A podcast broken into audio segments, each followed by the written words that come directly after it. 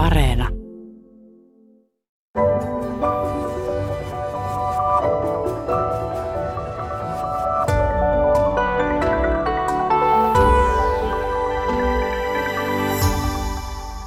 Oikein hyvää aamupäivää, hyvät kuuntelijat. Ja tervetuloa Yle Radio yhteen kirjailija ja meditaatioohjaaja Kati Reijonen. Kiitos. Ja gynekologi Maija Kaja. Kiitos, oli kiva tulla. Hyvää huomenta.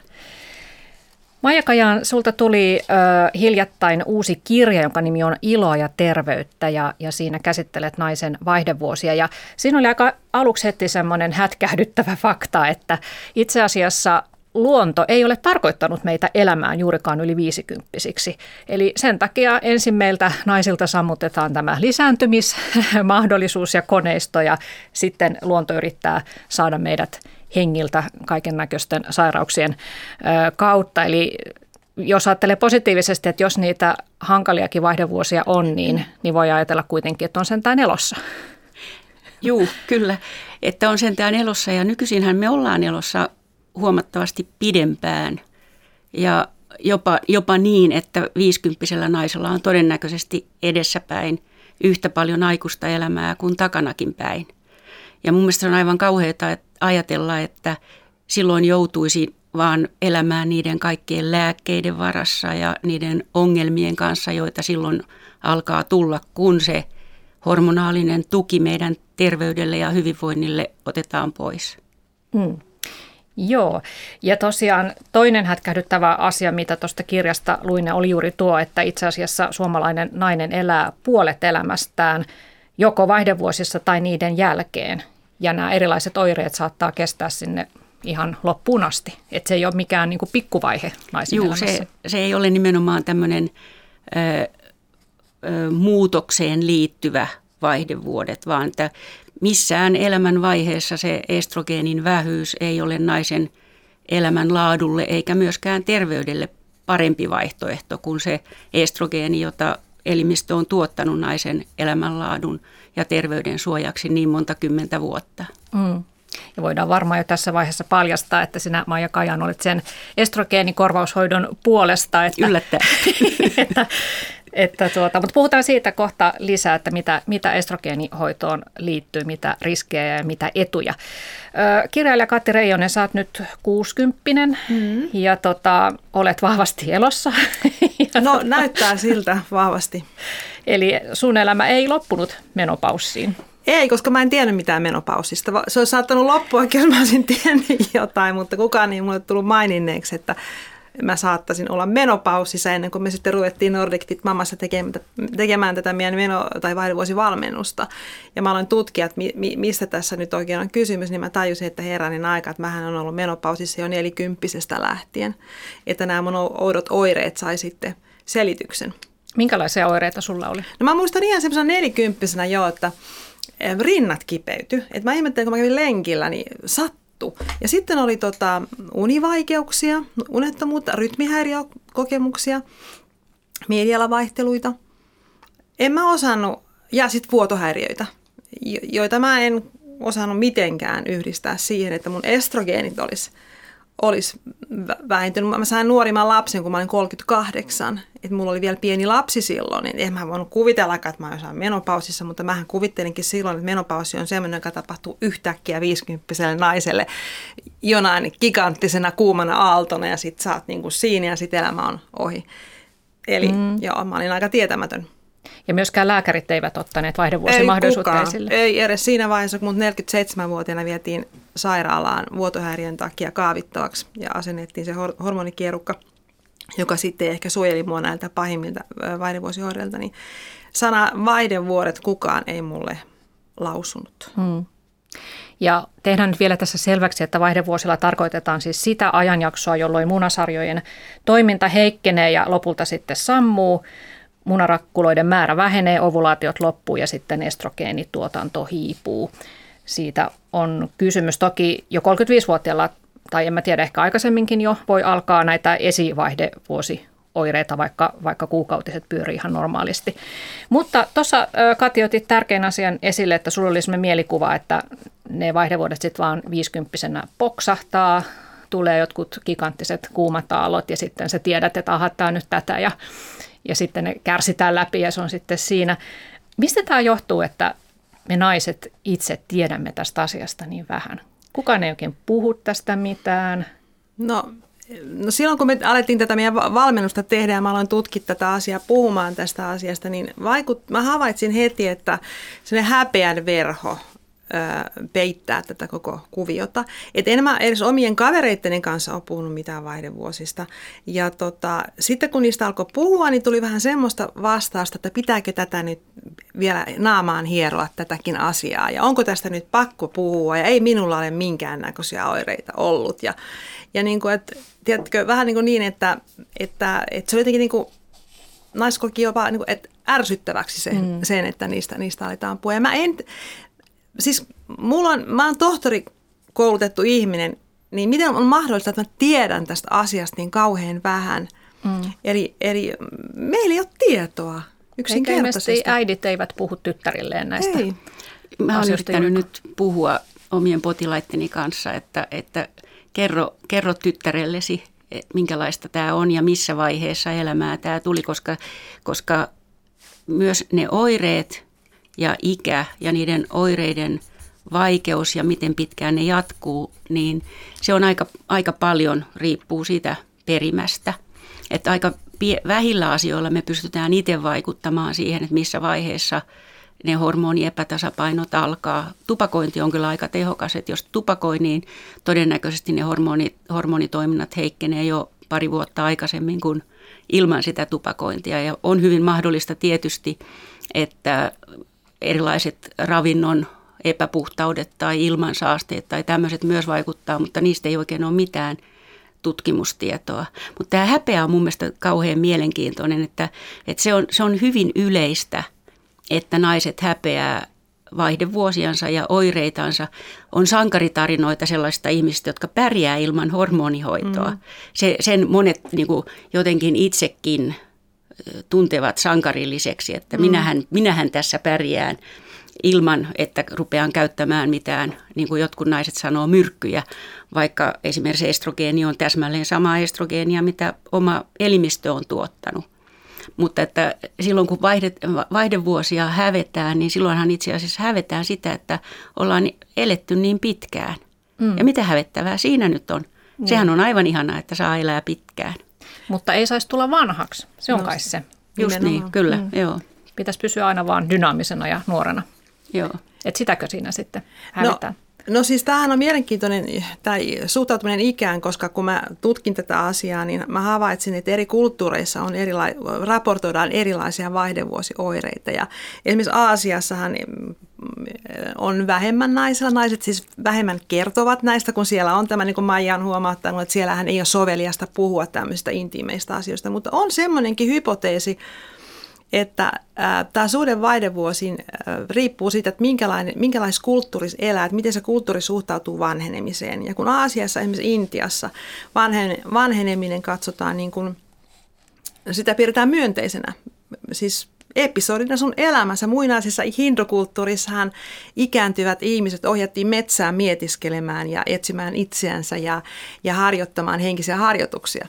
Mutta meidän kulttuuri, joka on hyvin, jos on niin kuin ihan, ihan tämmöinen kouristuksen omainen niin kuin, tarve pitää sitä nuoru, nuoruudesta kiinni, niin meillä sitten olisi niin kuin vakavammat oireet, koska siinä kirjoitettua niin juuri kirjan vastustamisesta, niin kun meillä on tätä vastustamista niin paljon, se vastustaminen pahentaa ihan selkeästi näitä oireita. Mm. tota, tämä on mun mielestä mielenkiintoinen pointti, tämä suhde vanhenemiseen. Puhutaan tästä ö, asenteesta vielä tässä lähetyksessä myöhemmin ja siitä, että miten me voitaisiin nähdä nämä vaihdevuodet vuodetkin niin positiivisemmin ja, ja sellaisena käännekohtana naisen elämässä, että voisi vielä ehkä vaikka vaihtaa elämän suuntaa. Mutta mennään ensin äh, konkreettisesti, puhutaan näistä oireista. Näitähän on tosiaan yli 30 ja, ja yksi semmoinen tyypillinen oire on ärtymys. Maija Kajaan tässä sun Ilo ja terveyttä kirjassa sä kirjoitat, että tuhannet naiset tuntevat muuttuvansa osa-aika lohikäärmeeksi 45-55-vuotiaina. Pinna palaa, lieskat ja savu alkavat pursuta korvista ja sieraimista niin kumppanille, työkavereille, lapsille, vanhemmille, ystäville kuin kanssa-autoilijoille. Eli tämä on muuten myös esimerkki siitä, että tämä naisen hyvinvointi heijastelee kyllä sitten hänen ympärilläkin oleviin ihmisiin. Kyllä esimerkiksi vaihdevuosissa oleva pomo tai työkaveri voi olla kyllä aikala- aikalainen niin sen työilmapiirin myrkyttäjä. Ja tosi usein nämä osa-aika lohikäärmeet itsekin kärsii siitä lohikäärmeilystään. Mm. Eli semmoiset monet naiset kertoo, että, että kun ensin on niin tehnyt kaikkeensa, että saisi esimerkiksi lapsia ja saisi perheen ja sitten yhtäkkiä huomaakin jossain vaiheessa, että ne juuri ne kaikkein rakkaimmat joutuu sen kammottavan lieskameren kohteeksi ja, ja ihan ei tarvita ehkä muuta kuin, että joku sukka on lattialla väärässä paikassa tai, tai sitten just moni puhuu siitä rattiraivosta. Voisin kuvitella, että tällä hetkellä laturaivoa on aika lailla samalla lailla. Ja tässä tietysti voi olla hyvä myös sanoa, että myös miehillä on usein aika hankaliakin vaihdevuosioireita, mutta, mutta ne tunnistetaan ehkä vielä huonommin kuin naisten oireet. Mm. Vaikka nykyisin kyllä näyttää siltä, että testosteronihoitoon suhtaudutaan jonkun verran positiivisemmin kuin estrogeenihoitoon. Mm. Eli, eli miesten hoito ei ole ehkä ihan niin tuomittua. Vaikea sanoa, en ole nähnyt mitään tutkimustietoa tästä asiasta. Mutta että, että siinä tosiaan kyllä lähimmät sekä työ, työtoverit että, että lähimmät rakkaimmat ihmiset voi joutua kyllä aikamoisen moisen ryöpytyksen kohteeksi. Ja jotkut naiset sanoivat, että heidän avioliittonsa on kariutunut tähän asiaan. Että, mm. että kerta kaikkiaan ei vaan siedä sitä toista. Niin, se on tota, ei naiset välttämättä itsekään eivät tietenkään tajua, että mistä on kysymys, että, että mehän ollaan tämmöistä kemiaa ja, ja tota, tämä poikkeava käytös voi johtua tai johtuukin tässä tapauksessa hormoneista, ei siitä, että se ihminen olisi yhtäkkiä muuttunut oikeasti lohikäärmeeksi. Mutta varmaan on myös sitten niin, että jotkut naiset myös saattaa iloita siitä, että nyt heistä vihdoinkin löytyy semmoista särmää ja potkua ja he uskaltaa sanoa vastaan. Just olin sanomassa sitä, että varsinkin monet ö, luovaa työtä tekevät sanoo, että he ei uskalla ruveta käyttämään hormonihoitoa, että jos tämä, tämä juuri tullut tuli ja särmä niin kuin sitten häviää. Mm. Että, että, että kyllä se, ja sitten monella on, on vähän tämmöinen kilttityttösyndrooma ollut, että aina on niin pystynyt mukautumaan toisten tahtoon eri lailla ja nyt sitten ekaa kertaa sitten niin kuin löytääkin itsestään jonkun voiman sanoa vastaan. Mutta mm. se voi olla kyllä kauhean piinallinen tapa, tämä, että, että vaan niin kuin yhtäkkiä ärsyyntyy ja itsekin sitten ihmettelee, että mistä, miten mä nyt tolla lailla rupesin raivoamaan.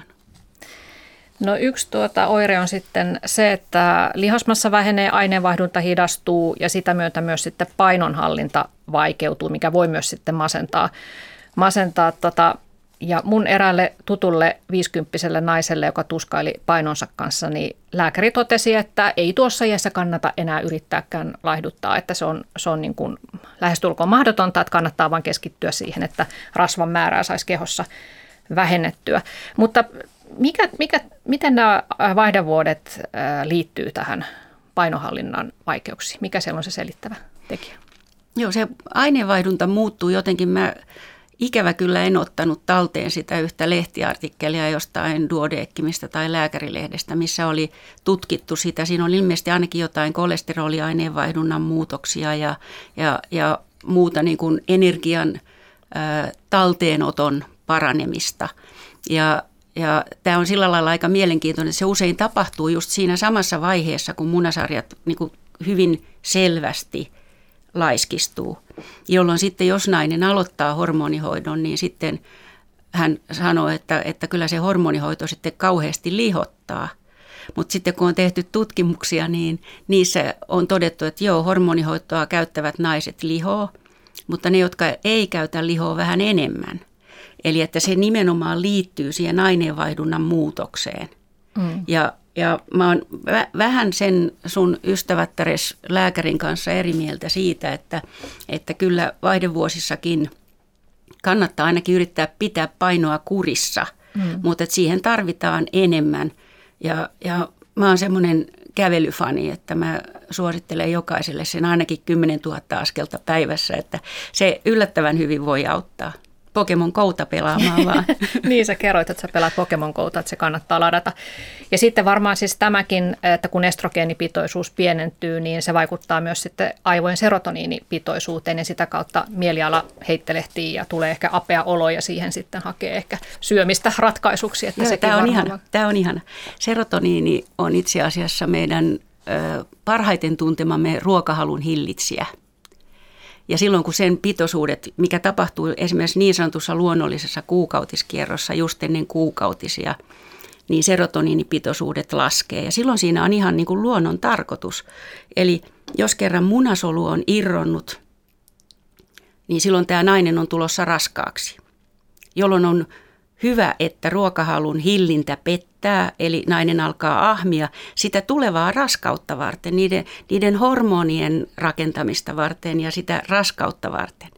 Mutta että tämä on nyt sitten, sitten vaihdevuosissa, kun ei enää nyt tätä syytä olisi siihen, että, mm. että ollaan tulossa raskaaksi, niin se tosiaan se serotoniini pitoisuuden laskeminen saa meitä herkästi syömään enemmän. Ihminen on kummallinen koneisto. Tota, yksi iso oire vaihdevuosissa on tämä unettomuus, erilaiset uniongelmat, ja Kati sanoitkin, että sulla, sullekin nämä on tuttuja, kyllä. niin minkä tyyppistä uniongelmaa sulla on ollut? No kyllä mulla oli semmoista, siis unettomuutta, mm. että mä, mä niin muistan, mä ihmettelin sitä. Mä oon ollut aina, aina aika hyvä nukkumaan, ja mä että mikä mua nyt oikein vaivaa, kun mä en nuku. Ja tota, ei, again, en mä osannut yhtään ajatella, että se voisi johtua tästä mm. hormonikysymyksestä. Onko sulla usein... vielä tätä samaa? Ei, mä nukun nykyään tosi hyvin. Joo. Enkä käytä hormonihoitoa. aika, aika usein naiset kyllä keksii hyviä te- syitä.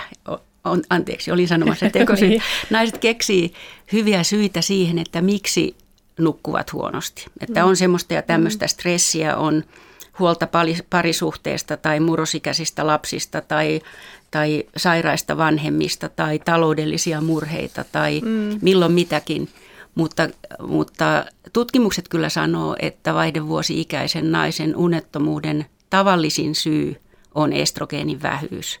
Ja jopa unettomuuden käypähoitosuosituksessa sanotaan, että, että vaihdevuosi-ikäisen naisen unettomuuden ensisijainen hoito on hormonihoito.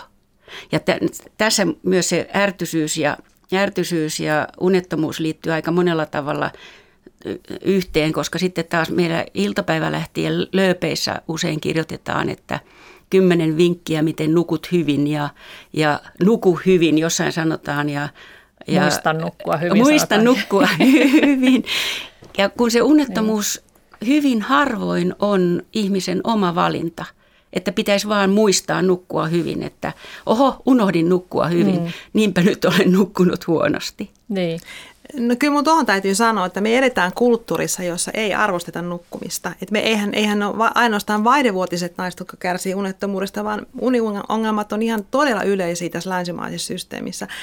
Mä, siis täällä ei arvosteta nukkumista eikä nukkumiselle oteta tilaa. Et kyllä siinä mun mielestä on vähän sitäkin puolta, että me kun asuttiin Mosambikissa, niin siellä aina aamulla – tervehditään kysymällä, että como dormiu, eli mit, miten nukuit. Ja mä aina mietin, että se, on niinku, se heijastaa siinä kulttuurissa olevaa niinku arvostusta. Eli siis se nukkuminen on todella tärkeää, mutta mehän nykyään nukutaan se, mitä me muilta kirjalta me ehditään. Että kun on katsottu ne ohjelmat telkkarista tai Netflixistä tai oltu Facebookissa, niin sitten mennään nukkumaan ja sitten ihmetellään, kun se uni ei tule kun aivot mm. pörrää ihan täysillä. Että on siinä niin tämmöistäkin. On siinä, on siinä osittain, joo, olen samaa mieltä, mutta, mutta mä oon tavannut niin satoja naisia, jotka on tehnyt kaiken sen uni, unihygienian mm. eteen. Mm. Eli viilentänyt sen huoneen ja ruokailun ja liikunnan tehnyt sen mukaan ja välttänyt sinistä valoa ja kaikkia tällaisia. Ja silti he ei nuku hyvin. Joo, niin se, siinä, on, siinä on se, että, että silloin usein ne naiset tulee kyllä täysin epätoivoisiksi. Niin, koska kyllä se romahduttaa sen hyvinvoinnin niin. aika totaalisesti, jos se ei nuku. Mutta tuossa Maija Kajan luettelit noita syitä, mitä ihmiset sit usein keksii niin kuin syyksi unettomuudelle, että on kaikenlaista stressiä ja, ja tota, voi olla töissä ongelmia tai huolta lapsesta tai parisuhdeongelmia. Niin onko sitten myös niin, että tämä estrogeenin väheneminen ikään kuin myös herkistää sille stressille? Eli kaikki nämä asiat, nämä syyt on totta, mutta niihin reagoi niin kuin normaalia, hänes normaalia herkemmin. Joo, kyllä mun kokemus on hyvin selvästi se, että silloin kun naisen elimistössä on hyvät estrogeenipitoisuudet, niin silloin stressinsieto selvästi paranee. Että ne samat, samat asiat, jotka aikaisemmin ei ole rikkonut unta, niin rupeekin rikkomaan unta. Ja silloin, silloin tietysti tässä tarvitaan myös hyvin paljon siihen unettomuuden hoitoon sitten näitä kognitiivisia hoitomuotoja, joissa sitten esimerkiksi erilaisia huolia siirretään johonkin seuraavaan päivään. Niistä tehdään semmoinen huolilista, jolla, jolla katsotaan, että mitkä, mitä huolia mulla nyt on ja missä järjestyksessä mä pyrin niitä helpottamaan. Ja, ja se voi auttaa hyvin paljon myös siihen nukkumiseen. Mutta että estrogeenivähyys on, on aika pirullinen vaiva sillä lailla, että se tosiaan ö, heikentää sitä stressin sietokykyä, jolloin samat murheet vielä enemmän sitten sitä hyvinvointia kaikella lailla ö, niin kuin heikentää. Mm. Ja eikö se mene niinkin päin, että stressihormoni kortisoli niin kuin tavallaan syö estrogeenia?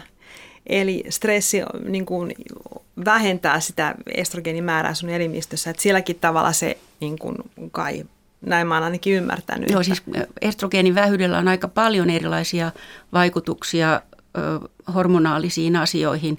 Esimerkiksi me tiedetään, että estrogeenin vähyys lisää diabetesriskiä, eli sokerin sieto heikkenee. Hmm. Ja, ja mahdollis- nyt tässä on sitten se, että, että jos käytetään hormonikorvaushoitoa, niin kauhean tärkeää on se, että mitä hormonia käytetään ja mitä kautta se annostellaan. Että Joo. esimerkiksi moni nainen, joka käyttää kilpirauhasen, kilpirauhasen vajaa toimintaa lääkitystä, niin ainakin jos käytetään sitten suun kautta hormonikorvaushoitoa, niin se vaikuttaa siihen tyroksiin annokseen – tätä ei näytä niin paljon ihon kautta annosteltava estrogeeni tekevän. Joo.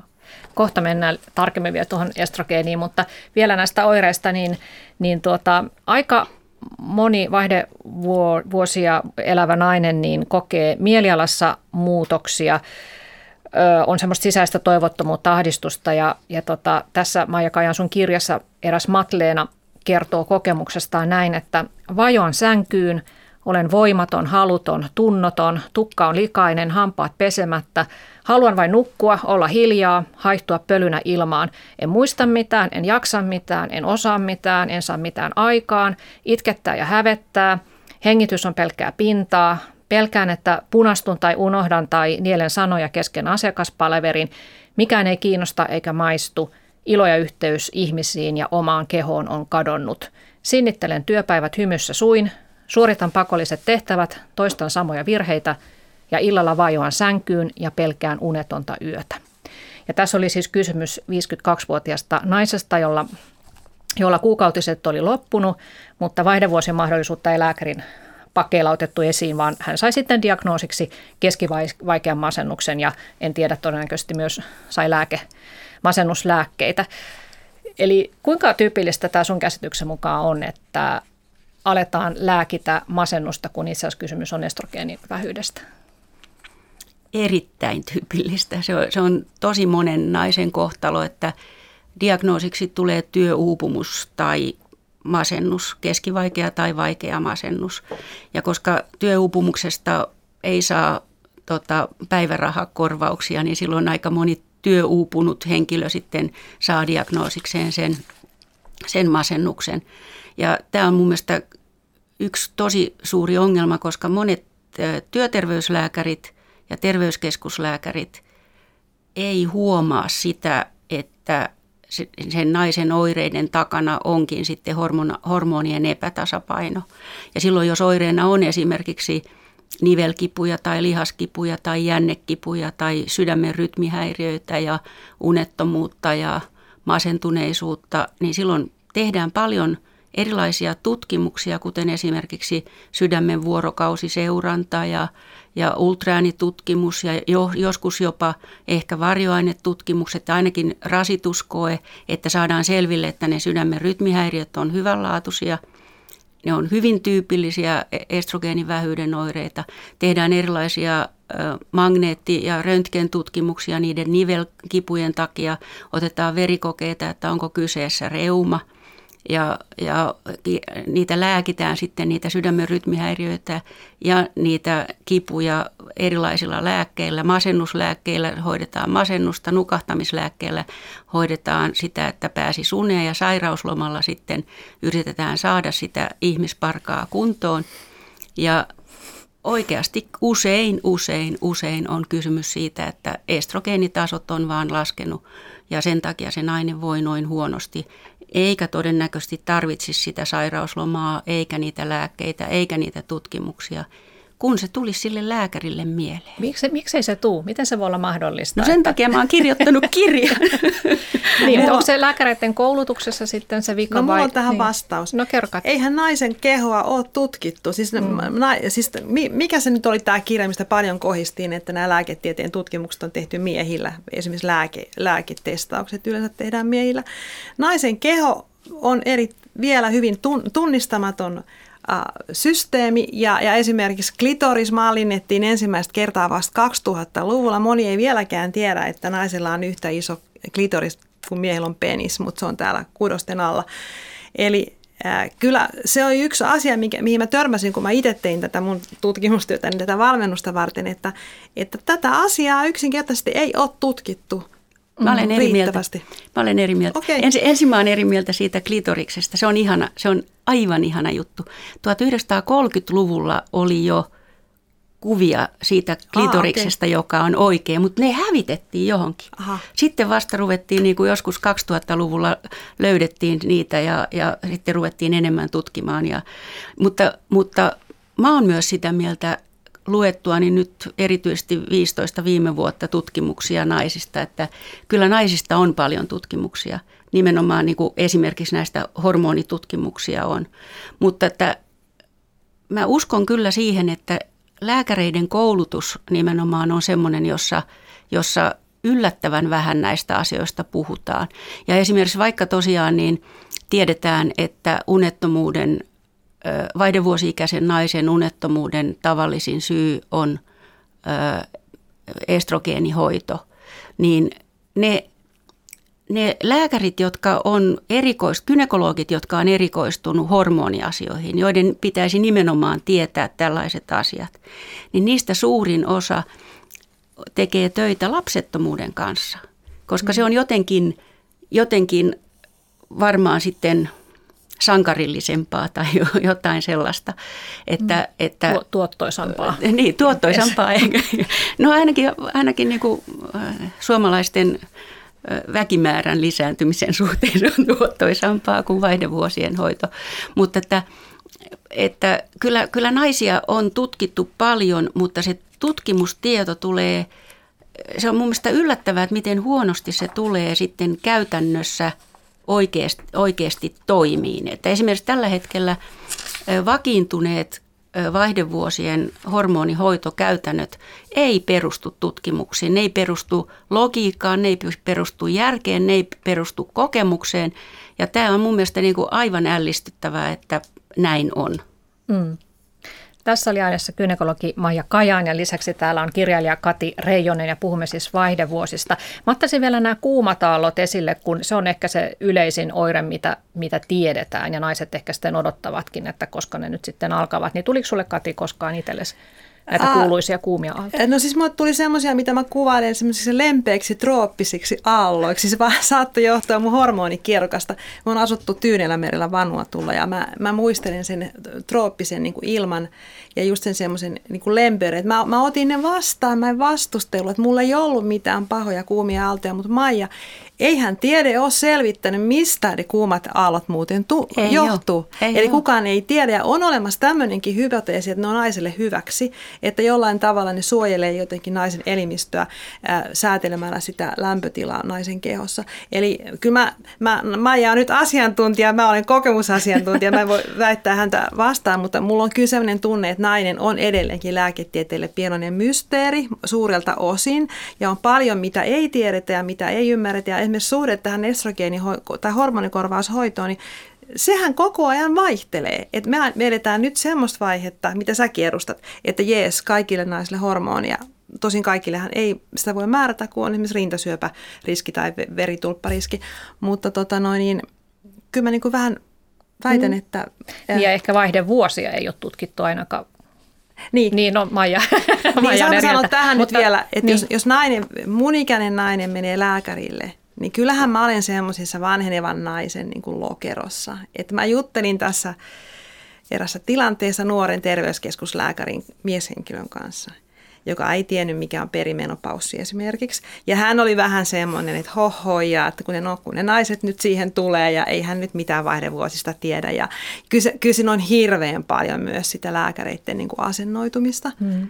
Toi oli mun mielestä erityisen suloinen tämä, tämä lämmin henkäys, joka, niin. joka niin kuin mäkin heti oikein näin sen, sen jonkun trooppisen saaren, jossa, jossa tulee se lämmin henkäys, mutta, mutta sen verran on myös tutkittu nyt sitten niitä kuumia aaltoja sitä, että onko ne hyväksi, hyväksi naiselle.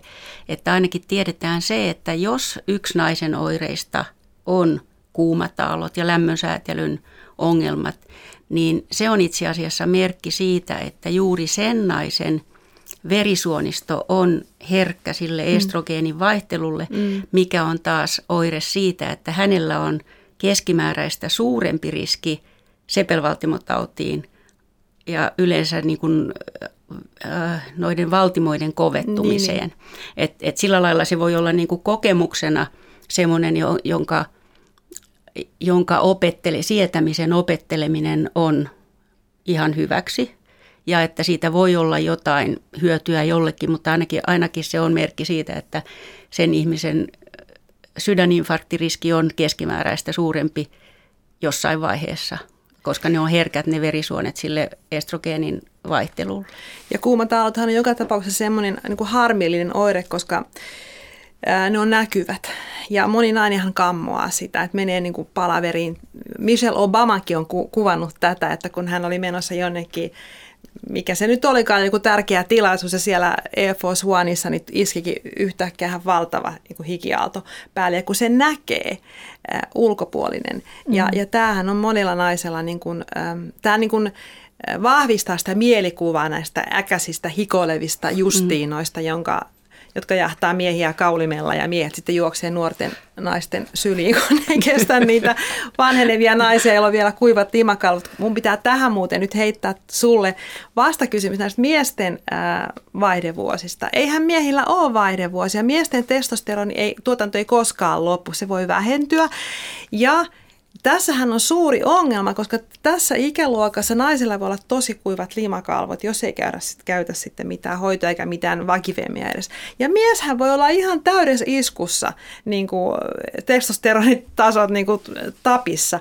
Niin tässä on kyllä myös tämmöistä, mikä mm. voi parisuhteeseen. Plus sitten se henkinen tila, että sekin voi vaikuttaa niin. sitten siihen haluttomuuteen. Tämä voi olla myös avioerojen taustalla. Niin. niin että jaksa niitä naisia, jotka vanhenee mm. vaan. Niin, niin. Joo, mm. kyllä. Se avioerojen taustalla se voi olla, mutta että mä oon tavannut tosi paljon miehiä, joilla on selvästi niin kuin semmoisia samoja oireita, mitä naisten oireina sanotaan mm. vaihdevuosioireiksi, ja jotka johtuu testosteronin vähenemisestä.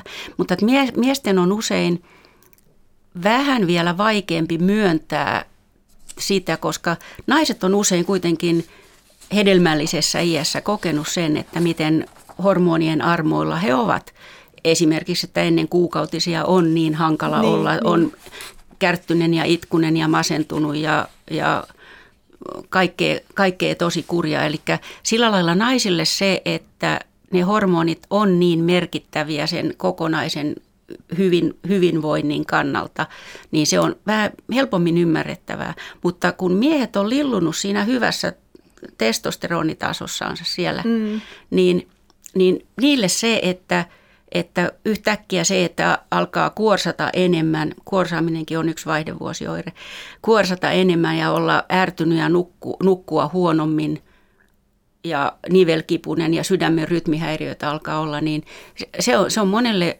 niin kuin mm. aivan mahdoton ymmärtää, että tämä voisi liittyä jotenkin hormoneihin. Mm.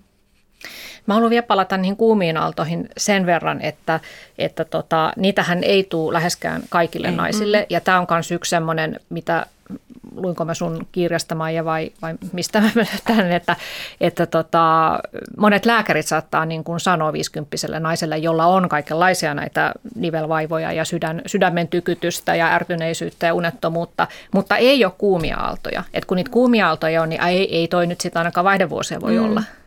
Just Mutta se on niin, hyvä joo. muistaa niin kuin ihmisten, että ne ei välttämättä tule siis kaikille. Ei kaikille tule. Joo. Mutta äh, oliko Sakati tähän? Ei, Joo. ei. Mennään sitten tota, tähän hormonihoitoon, joka tässä on tullut pitkin matkaa, että kaikki nämä oireet todellakin johtuu estrogeenin vähyydestä. Niin olisiko sitten syytä käyttää sitä estrogeenin korvaushoitoa vai ei? Näihin vaihdevuosiinhan ei ole olemassa mitään käypähoitosuositusta ja ilmeisesti se johtuu siitä, että ei olla nimenomaan tästä hormoniasiasta päästy alalla Joo, yhteisymmärrykseen. Nimenomaan että, siitä. niin.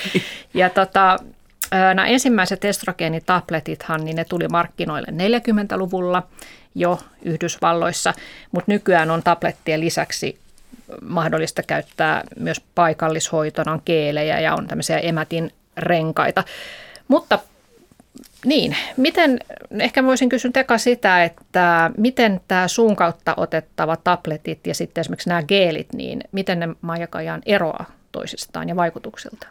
No ensinnäkin silloin 40-luvulla, kun tuli niitä ensimmäisiä hormonitabletteja, niin nehän valmistettiin niin, että hevosia pidettiin raskaana ja niiden raskaana olevien hevosten pissa kerättiin talteen ja sitä pissasta eristettiin semmoinen hormonisekoitus, jota sanottiin luonnolliseksi estrogeeniksi, ja sehän on kyllä luonnollista raskaana olevalle hevoselle, mutta, mutta ei kauhean luonnollista naiselle, mutta sillä jo todettiin hyviä vaikutuksia oireisiin ja myös joihinkin tämmöisiin tautiriskeihin. Ja sitä, sehän on itse asiassa se valmiste, jota edelleenkin ymmärtääkseni ympäri maailmaa käytetään kaikkein eniten tätä hevosperäistä hormonisekoitusta. Joo, ja Suomessa on tällä hetkellä vain yksi tällainen Kyllä. kautta otettava yksi valmiste, jossa valmiste on joka tätä. on tästä hevosesta peräisin. Mutta sitten, sitten Suomessa, Suomessa käytetään sitten tablettimuotoista tätä naiselle luonnollista estradiolia, ja sitten sitä samaa estradiolia on olemassa myös ihon kautta annostellen joko geelissä tai laastarissa tai myös suihkeena. Ja, ja se ihon kautta annostellen se on aika lailla täsmälleen samaa, mitä ne naisen munasarjat on tuottanut. Ja se imeytyy verenkiertoonkin samalla lailla kuin sieltä munasarjoista suoraan. Suun kautta otettuna se ennen kuin se imeytyy verenkiertoon, niin se menee sieltä mahasuolikanavan kautta maksan läpi. Mm. Ja sitten se imeytyy sieltä verenkiertoon ja vaikuttaa verenkierron kautta sitten naisen elimistössä. Joo, eli tosiaan suurin osa Suomessa käytettävästä estrogeenikorvaushoidosta on tätä niin sanottua bioidenttistä, mä en tiedä onko se oikea termi, mutta tämmöistä naiselle luonnollista Joo, ainakin estradiolia. ihon kautta annostellen. Nyt sitten tämä iso kysymys, tämä rintasyöväriski, niin sehän on, on syy, että moni ei halua tätä hormonihoitoa. Itse asiassa suurin osa suomalaisista naisista kieltäytyy tästä hormonihoidosta ja oliko se vain alle 400 000 on nostanut kelakorvausta näistä hormoneista, niin mikä se on nyt se todellinen riski rintasyövän suhteen? Miten sitä voisi konkreettisesti jollain luvuilla Joo, erityisesti rintasyövän riski liittyy sitten siihen niin sanottuun yhdistelmähoitoon, mitä tarvitsee nainen, jolla on kohtu tallessa. Eli jos alkaa käyttää estrogeenia, niin kohtusyöpäriski lisääntyy, jolloin sitten se nainen tarvitsee myös keltaraushormonia – ja tämä yhdistelmähoito erityisesti lisää sitä, sitä rintasyöpään sairastumisen riskiä. Näyttää siltä, että se alkaa lisääntyä se riski noin kolmen vuoden hoidon jälkeen. Ja tätä on nyt sitten ö, laskettu tutki, tutkimuksiin perustuen sillä lailla, että jos on tuhat naista, joista kukaan ei käytä hormonikorvaushoitoa ja heitä seurataan 50 60 niin tämän kymmenen vuoden aikana näistä tuhannesta naisesta 26 todetaan rintasyöpä. Jos sitten on toinen tuhat naista, josta kaikki käyttää hormonihoitoa ja se, seurataan se sama kymmenen vuotta, niin silloin näistä naisista 34 saa rintasyöpädiagnoosin. Ja Siinä on tuommoinen noin kahdeksan kahdeksan, niin, kahdeksan niin sanottua ylimääräistä rintasyöpää kymmenen vuoden kuluessa – tuhannen naisen joukossa. Mm. Et mä, mä olen sitä mieltä, että se ei ole kauhean suuri riski varsinkin kun se rintasyöpään kuolemisen riski ei lisäänny hormonikorvaushoitoa käyttäessä lainkaan, vaan hormonikorvaushoitoa käyttäneiden naisten rintasyöpä löytyy yleensä semmoisessa vaiheessa, että se saadaan paremmin kokonaan hoidetuksi. Mutta onhan se, se on tosi raju raju diagnoosi ja, ja elämä menee kyllä hyvin monella lailla uusiksi, kun sairastuu rintasyöpään. Mm. Mutta sitten kun nämä kaikki oireet, mistä me tässä edellä puhuttiin, onko sitten niin, että jos sitä estrogeenia alkaa käyttää, että nämä sitten taianomaisesti häviää nämä kaikki ei. oireet? ei. Mä olen samaa mieltä, että ei. Se, tota, tota, sitten tarvitaan kyllä aika tarkasti räätälöity yksilöllinen annos – Eli jos se sattuu olemaan se estrogeeniannos, jolla aloitetaan se hoito, jos se sattuu olemaan sille naiselle oikea annos, niin sitten kyllä taianomaisesti voi olla, että ne oireet rupeaa selvästi helpottamaan. Mutta moni on tosi pettynyt siitä, että aloittaa hormonikorvaushoidon ja itse asiassa juuri mikään oire ei rupea helpottaa. Ja silloin sitten moni lääkärikin on sitä mieltä ja nainen itse on sitä mieltä, että ai ei ne oireet johtunutkaan estrogeenin vähyydestä. Mutta mun kokemuksen mukaan kyllä ne usein johtuu estrogeenin vähyydestä, mutta että se annos vaan on väärä. Mm. Että jos oire ei helpota estrogeenihoidolla, niin silloin mun mielestä se ei johtunut estrogeenin vähyydestä se oire tai annos on väärä. Joo. No mitä Kati sä sanoit tuossa, että ei, ei helpota oireita. Niin mä tiedän, että joo. se ei helpota, kun mä oon jutellut naisten kanssa, jotka käyttää hormonikorvaushoitoa, että kyllähän se silloin auttaa, siis jos on pahoja oireita, niin, niin ihan varmasti auttaa joihinkin oireisiin, mutta kun onhan tässä, tässä taustallahan on se, että kun ihminen on mikään kone, että ei siihen voi niin kuin tuupata jotain, mitä sieltä puuttuu ja sitten kuvitella, että se kone niin kuin alkaa toimia niin kuin entiseen malliin, että susta tulee se liukas ää, limakalvoinen niin kuin nuori nainen, kun sä, sä käytät tämmöistä ihmepilleriä. Onhan tässä taustalla tämä ihmisen niin kuin elintavat. Et mun, mä ajattelen sen niin, ja se on tuossa meidän valmennuksessakin tosi paljon esillä, että tämä on semmoinen vaihe sun elämässä, että sun pitää alkaa tsekkaa sun elintapoja. Että et, et, kurjaltahan se sitten kuuluu, kuulostaa, kun lääkäri sanoo, että no mites toi paino ja liikutko ja mites syöt ja lepäätkö ja nukutko ja mites toi stressi ja harrastatko kuin seksiä, kun seksikin on terveellistä vaidevuosissa, sehän on ihan niin kuin lantionpohja jumppaa, mutta myöskin pitää limakalvot virkeinä. Mm. Eli tota, on tämä kaikki muu. Ja, ja, ja kun on naisia, esimerkiksi meillä on tässä valmennuksessa rintaryhmä, testiryhmä naisia, joilla on ollut rintasyöpä tai jotka käy näitä hoitoja, niin ei heille määrätä hormonikorvaushoitoa. Ehkä sitten joltakin lääkäriltä saa, mutta useimmilta ei.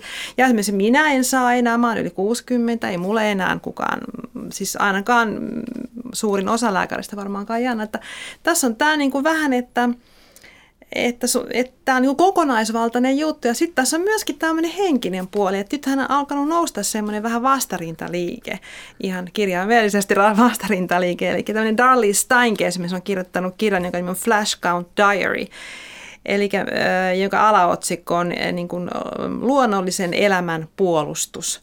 Ja, ja hän, hän on lähtenyt siitä, että, että vaidevuoret on ihan normaali ja luonnollinen vaihe, ryhävalatkin ollen ainoa nisäkäs laji, joka käy läpi vaihdevuodet, niin, niin kokee tämän. Ja, ja on olemassa isoäiti-hypoteesi, jonka mukaan isoäidillä on populaatioissa positiivinen vaikutus, eli, eli juurikin näille ryhä, ryhävalaille. Ja tämä Darlie Steinke itse, kun hän kuvaa kun tämä nimikin on Flash Count Diary, että hän alkoi niin oikein keskittyä niihin kuumiin aaltoihin. Ja hän löysi niin kuin tavallaan sitten semmoisen henkisen puolen, semmoisen, että mitä tämä tarkoittaa mun naiseudelle ja mitä tämä tarkoittaa mun elämälle ja kuka mä oon, mitä mä haluan. Pitääkö mun olla sellainen niin kuin uratykki ja, ja pinkeä ja kaunis ja vetävä ja nuori, vai voiko mä olla mä, voiko mä olla tämä vanheneva keho. Ja, ja tota, äh, esimerkiksi Oprah Winfrey on puhunut tästä asiasta myöskin, että kun hänelle tuli tosi pahoja rytmihäiriöitä, niin hän, hän niin kuin sitä ajatteli, että okei, ehkä tämä on hänen kehonsa niin kuin signaali, että ota he iisisti, chillaa, keskity, rauhoitu. Eihän sun tarvitse juosta tuolla pää kolmantena jalkana. Ja sitten vielä sekin, että jos ei seksi enää kiinnosta, niin se on ihan ok. Eli moni mun ikäinen nainen sanoo, tai mua vanhempina, että ei kiinnosta, mm. ei, ei halua enää. Seksit on, varsinkin ne, jotka on niin kuin hurjastellut nuorina, niin on ihan tyytyväisiä, kun ei enää tarvitse. Niin tota, tässä on tämä puoli, tämä kokonainen koko, kokonainen mm. Kuvio. Mutta tota, mitä, kun sä puhuit tuossa niin tavallaan luonnollisen elämän puolesta, niin tämä estrogeenihan on luonnollista. Äh, niin. Vai tarkoitatko sitä, että se on niin kuin keinotekoista lisätä hormonia, no. jonka luonto on itse jo lopettanut sen No siis en mä nyt to, en mä niin kuin noin nyt ajattele, mutta kun tosiaan se, että sun pitää ottaa se pilleri Siis tietenkin meillä on niin fytoestrogeeneja jossakin soijassa, kasviestrogeeneja, mutta siitähän ei ole tutkimusnäyttöä, että se kauheasti auttaisi muuta kuin ehkä placebo-mielessä. On olemassa salvia, jota voisi ottaa tämmöistä yrttiä, mm. joka auttaa kuumiin aaltoihin. Mutta ennen kaikkea elintavat on sun siis mielestä tää, A ja O? Tämä on nimenomaan tämä, että kun, kun sä, siis me, me niin kuin ei rakasteta itseämme. Tässä, tässä kulttuurissa me, me niin kuin pahoin pidellään kehoamme ja mieltämme koko ajan. Me syödään huonoa ruokaa, me ei levätä, me ei huolehdita niin kuin henkisestä hyvinvoinnista, me ei liikuta, ää, niin sehän on nähdään, tavallaan tämä ei mitään rakettitiedettä, että, että siis tämä on tämä hyvän elämän niin kuin resepti. Nythän jo tämä Knuuti, tämä valtion virallinen lääkäri, on puhunut siitä myöskin, että jos ihmiset vaan pitäisi itsestään huolta. Ja nukkuisivat hyvin. Nuk- valitsisivat, valitsisivat nukkua hyvin. Valitsisivat nukkua hyvin ja, ja niin kuin, että tässä on tämä puoli, mutta mä millään tavalla, mä haluan korostaa, että mä mitenkään vähennä esogeenihoidon tota, arvoa ja merkitystä. Ja musta on hienoa, että Maija Kajan niin kuin tuo tätä asiaa esille, koska se on ihan totta, mitä hän sanoo, että mm. naiset eivät koe minkäännäköistä ymmärrystä lääkärissä, kun mm. lääkäritkään ei niin kuin jotenkin, en mä, no niin. Mutta tuossa varmaan just toi, että, että jos, tai siis on hyvä pointti toi, että elintavat ensin kuntoon, mutta jos sä oot täysin niin kuin romahtanut niin, sun niin, henkinen niin, ja fyysinen ja sä et nuku ja, ja kaikki, kai. niin sitten on niin kuin vaikea elää terveellisesti. Mutta ymmärrän myös tuon pointin, että, että se tavallaan on helppo ratkaisu ottaa vaan se lääke ja jättää kaikki muu sitten. Niinhän niin me ennalla. tehdään nykyään. Mm. Eikä tehdä. Pilleri koskee menoksi, vähän joka vaivassa. Tota, mutta mun mielestä tämä oli ihana Kati, että sä rupesit puhumaan tästä nimenomaan tästä henkisestä hyvinvoinnista.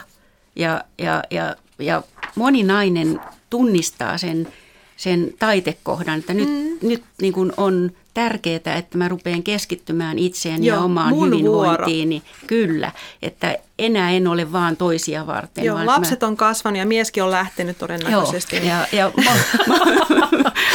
moni, moni alkaa niin kuin löytää itsestään joo, aivan uusia piirteitä ja keskittyy siihen hyvinvointiin. Hei, mä kirjoitin ekan kirjani 55-vuotiaana, eikä mm. mulla ole mitään tarkoittaa, ai, aikomusta lopettaa, vaan kun mä en saa mitään eläkettäkään, niin, niin mä, mä en, mun on pakkokin tuottaa tässä niin kuin haudan partaalle asti, mutta se on just noin. Et, mm. et mun, siis tämähän on ihan paras vaihe naisen elämässä. Tämä on todellakin, se menopausi on tunneli ja siellä korottaa vapaus. Joo, mm. paitsi jos Mutta on tätä, tätä viestiä juuri tota, pitäisi enemmän kuulla. Että no mehän niin, enemmän kuulee sitä, että, että kaikki on ohi ja, ja sitten vaan niin kuihdutaan tästä. Siis mikään, mä sanoisin, että kaikki tylsät asiat on ohi esimerkiksi lasten tekeminen ja pienet lapset, ruuhkavuodet ja, ja, ja semmoinen miellyttäminen. Mm. Että ei mulla ainakaan mitään tarvitse enää ketään miellyttää ja se tekee ihmisen rohkeaksi myöskin että tota, uskaltaa olla oma Aika itsensä. monella naisella vaan on niin kammottavat oireet, no joo, että joo. sitä, sitä vaan ei siedä. Ja sit, sitten sen voi löytää sen kaiken hienon, mikä on tulemassa henkisesti ja fyysisesti ja muutenkin – jos sitä vähän tuetaan. Aivan, ehdottomasti, olen samaa mieltä. Mm. Joo, tota, tässä Ilo ja terveyttä kirjassa sama jakajan kirjoitat hienosti, että juuri näinä vuosina, siis vaihdevuosi-ikäisenä, on tärkeää pysähtyä ja antaa itselleen aikaa surra, vihata, pelätä mm. ja puhua puhki kaikki ne asiat, jotka hiertävät menneisyydessä ja nykyisyydessä. Ja sitten on otollista aikaa itsetuntemuksen ja itseymmärryksen löytämiselle että tämä on erittäin hyvä viesti ja sulta Katti Reijonen on just ilmestynyt omakohtainen tietokirja Vastustamaton ja siinä pohdit, että miksi me ihmiset usein jätetään elämän tarjoamat mahdollisuudet käyttämättä ja vastustetaan asioita, joiden me kuitenkin tiedetään, että ne tekisivät meille hyvää. Ja tämä on varmasti myös yksi asia nämä vaihdevuodet, että se voisi nähdä sellaisena – uudistavana vaiheena eikä asiana, jota pitää vastustaa. Kyllä ja sitten tähän liittyy tämä ikääntymisen vastustaminen myöskin, että, että mulla tota, meidän podcastissa oli Evelina Talvitia, jolta juuri tuli kirja Vanhanainen tanssii. Ja me juteltiin just Evelinan kanssa tästä sanasta vanha, että kun hän ää, kutsui tota, haastateltavia tähän kirjansa, niin, niin eräs 62-vuotias nainen ilmoitti, että hän ei halua tämmöiseen projektiin, jossa puhutaan vanhoista naista, että ei hän ole mikään vanha. Mm. Ja mun mielestä tämä vanhuus pitäisi nyt jotenkin ottaa kanssa niin kuin haltuun, että aikanaan kun mä opiskelin, tein opettaja mm, pedagogisia opintoja, niin luin kasvatustiedettä ja siellä oli tämmöinen kasvatuspsykologinen yksi näkökulma, että, että ihminen, joka siis van, vanhenemiseen niin kuin hyvä, hyvä niin kuin suhtautuminen on se, että sä määrittelet itsesi uudestaan siinä yhteisössä, missä elät. Eli jos sä pystyt ottamaan ikääntyessäsi vanhan viisaan ihmisen roolin, niin se on usein hyvin voimauttava. Ja mä haluan olla se vanha viisas nainen ja, ja mä tiedän, että mä olenkin. Eli mulle tulee paljon nuoria ihmisiä kysymään neuvoja. Ja mä mielelläni jaan niitä, koska mulla on niin paljon elämänkokemusta ja, ja rohkeutta ehkä jo, ja uskallusta niin kuin, jakaa niitä kokemuksia. Et mä mm. haluan olla vanha viisas nainen, mua ei yhtään haittaa, jos mua kutsutaan vanhaksi. Kun mä täytin 60, niin mun oli se pakko myöntää, että mä oon vanha. Ei sitä voinut enää kierrellä eikä kaarella. Mutta sä voit olla ylpeä siitä. Mä oon ylpeä, minä, mä minäkin, olen, minäkin olen vanha viisas nainen. Niin sä oletkin, se on ihan totta. Hei, tähän loppuun vielä haluaisin ottaa esille, kun Maija sulta on tullut hyvä, tai olet esittänyt hyvän idean, että Suomeen pitäisi perustaa vaihdevuosiklinikoita. Niin mikä niissä olisi ideana? Joo, mun mielestä on ihan todella sietämätöntä se, että useimmat naiset eivät saa terveyskeskuslääkäriltä tai työterveyslääkäriltä tai aina edes gynekologiltakaan – apua vaihdevuosiasioissa. On sitten kysymys hormonihoidosta tai ruokavaliosta tai liikunnasta tai tupakoinnin lopettamista tai mistä tahansa.